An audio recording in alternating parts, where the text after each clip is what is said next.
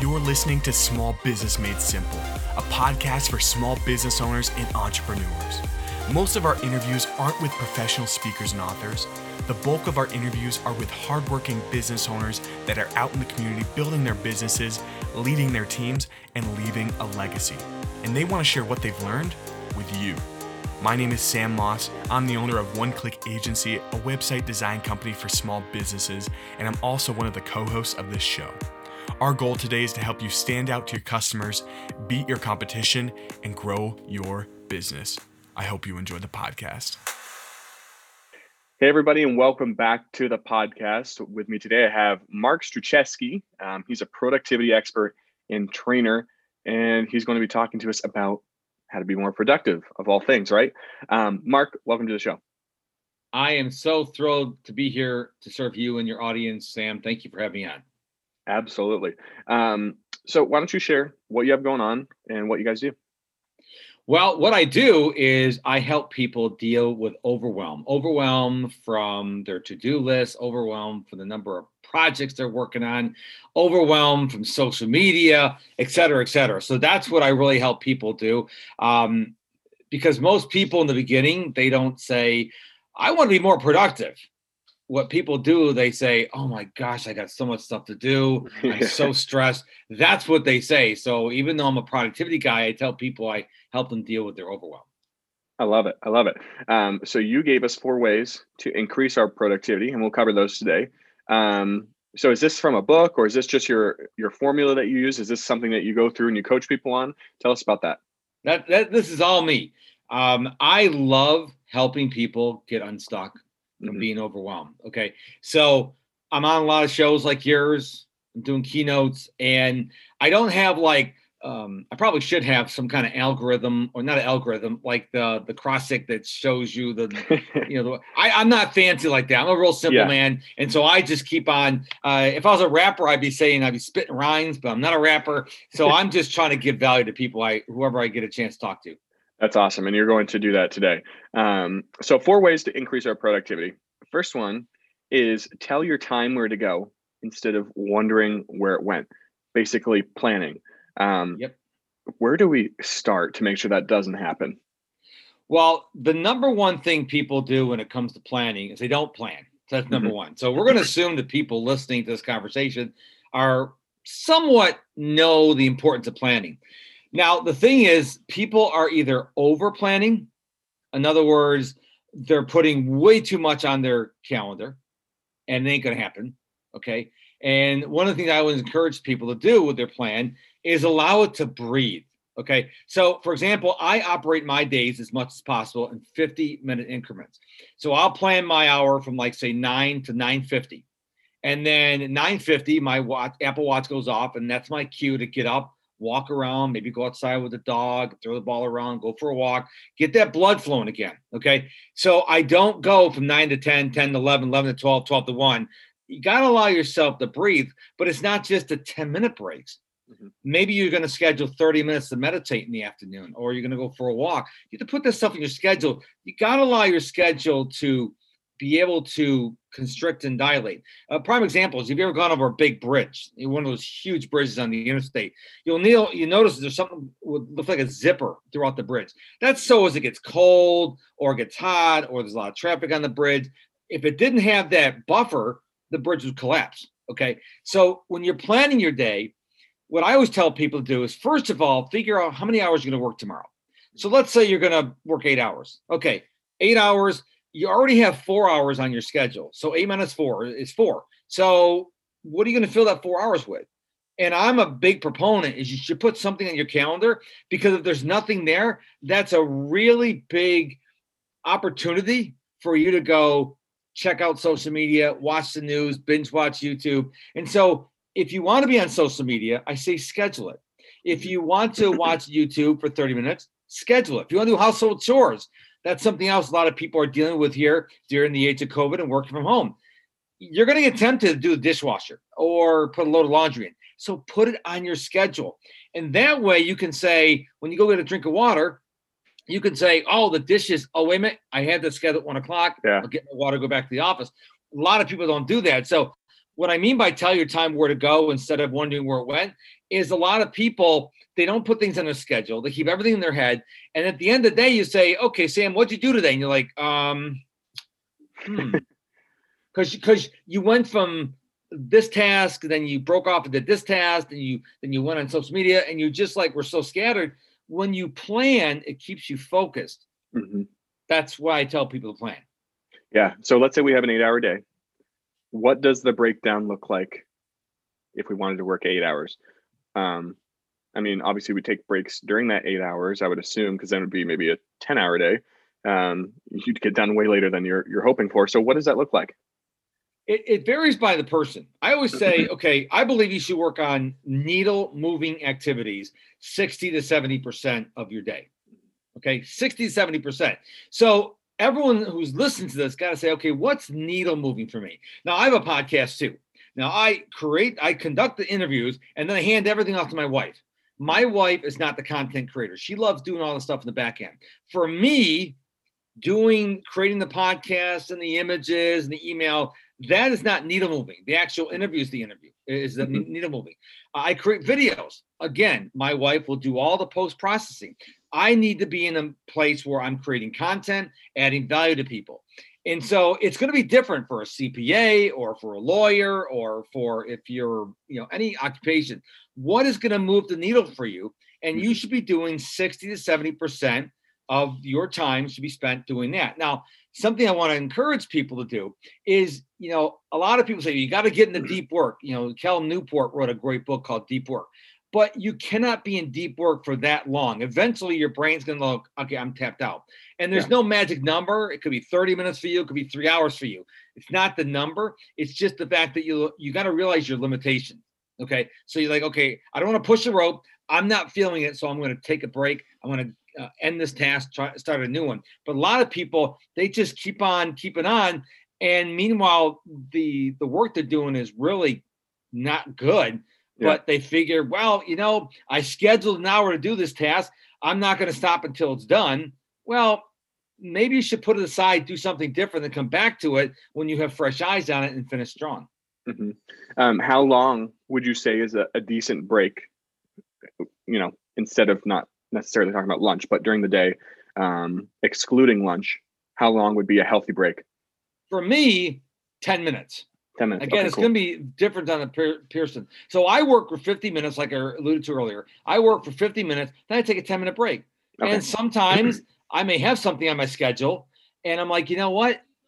I want to take the dog for a walk. Mhm. Uh, you know, as long as it's not a client uh, conversation or a podcast interview, then I can move things around. Because if I got time, I'm a really big uh, proponent of personal development. So if I got something on my schedule for personal development, I'm not really feeling it, maybe I need to go for a walk. I will do that instead. Here at OneClick, we know that at the end of the day, you just want to be a successful business owner. And in order to do that, you need a website that looks amazing and gets results. The problem is, you don't know where to start when it comes to building a website, which makes you feel overwhelmed every time you try to begin the process on your own. We believe you should never feel overwhelmed about building a website. We understand what it feels like not knowing where to start, which is why we can handle the work for you. Here's how it works. Step one, visit oneclickagency.com to get a quote. Step two, let us build you a professional website. And step three, your business will stand out online without you lifting a finger. Visit oneclickagency.com today so you can stop feeling overwhelmed about your website and instead get a professional to build one that stands out from your competition and gets you results. Moving on to number two, uh, it's com- compartmentalize. Man, I can't say that word. So you're gonna have to say it. Compartmentalization. There we go. You know, I've said it before, but today I just can't get it out for some reason. So why do we need to be doing this? Well, what compartmentalization means is that if you're going to be on social media, that's all you do. If you're going to be writing a blog post, that's all you do. If you're going to be creating your new course, that's all you do. What happens is we're sitting here and we're saying, okay, I'm going to create a course. All right, create a course, but on your computer, you have all the tabs open for Facebook and Twitter and Instagram and LinkedIn and your email. And of course, as they start getting notifications, you start seeing the ones, the twos, and the threes pop up, and you're like, your brain goes, "Ooh, that, that's really important. So what I encourage you, like I'm a planner on paper. So when I plan my course, I shut the computer down, I get a notebook, I go someplace quiet, and I start jotting down. I have my phone on do not disturb, and I'm just focused on that task. Compartmentalization means you do one thing. So if you want to spend 45 minutes on LinkedIn, that's all you do. You don't check mm-hmm. your text messages, you don't check the weather, you don't check the sports app. You go on LinkedIn for 45 minutes.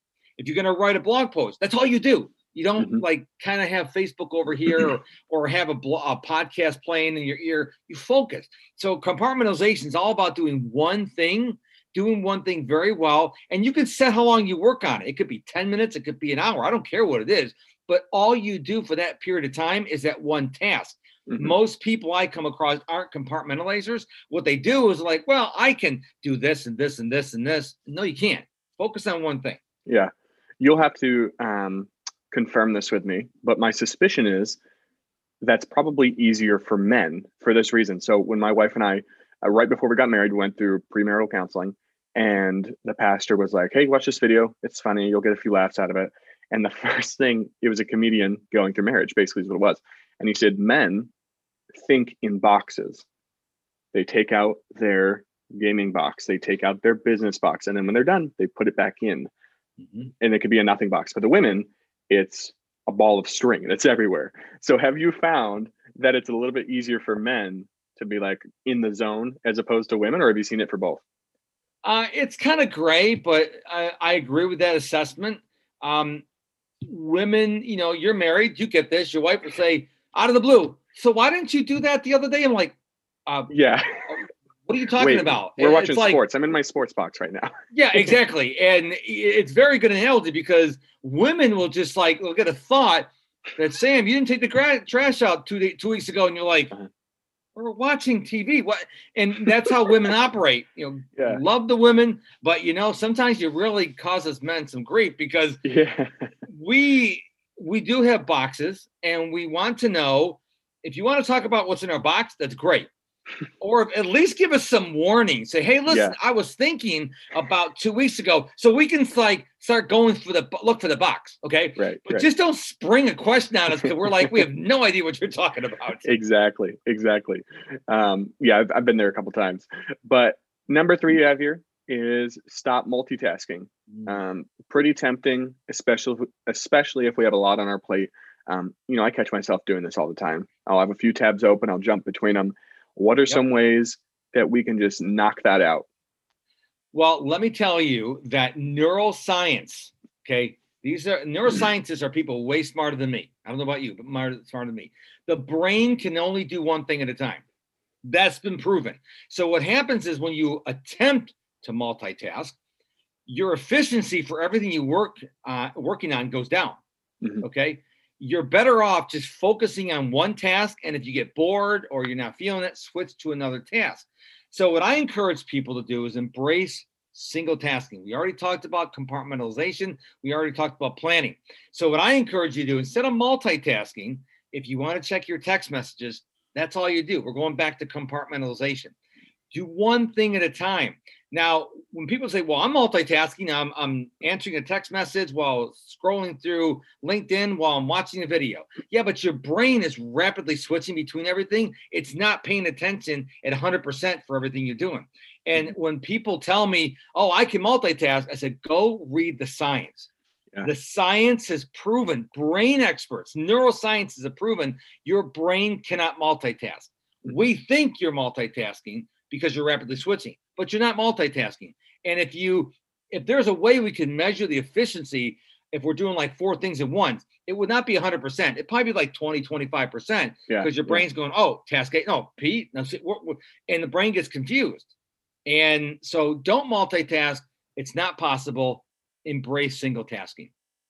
I need to show this to my wife because she doesn't think that's true. She thinks I should be multitasking. I, am just as a joke, but um, yeah, I, I absolutely cannot. So it's not really something, you know, it, it's funny because it is a struggle. I feel like I need to, but I'm not good at it. That's a better way to put it. go Google is multitasking real? There's a lot of research. Now, when you go yeah. look that up, make sure you're looking at articles from neuroscientists and the Harvard Business Review. Don't go read like Big Bob's, you know, blog about his opinion.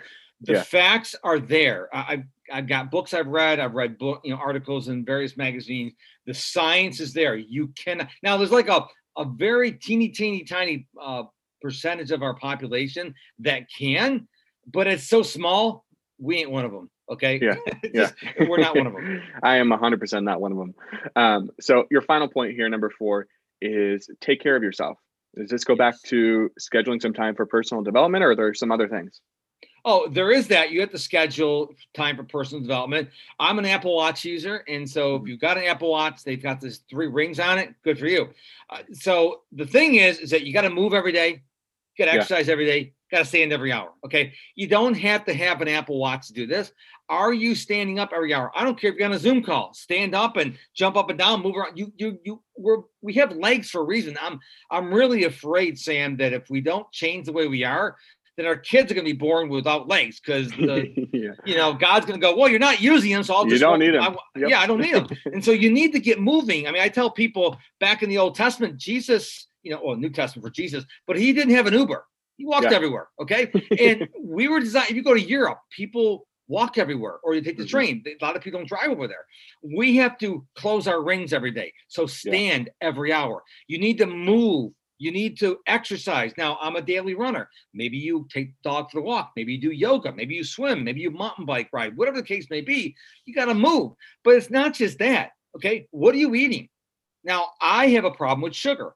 I am my wife and i are going to try to go sugar uh, added sugar free can't say sugar free because there's like sugar and apples but add no added sugar starting january 1st and now i'm a big proponent said why wait but i don't want to throw food away in our house i don't Yeah. like throwing food away so when this food's gone we're going to go on a no added sugar diet so you need to cut back on the crap you're eating you need to drink half your weight in ounces of water Mhm. water not beer not soda Not, not, coffee wine with water in it.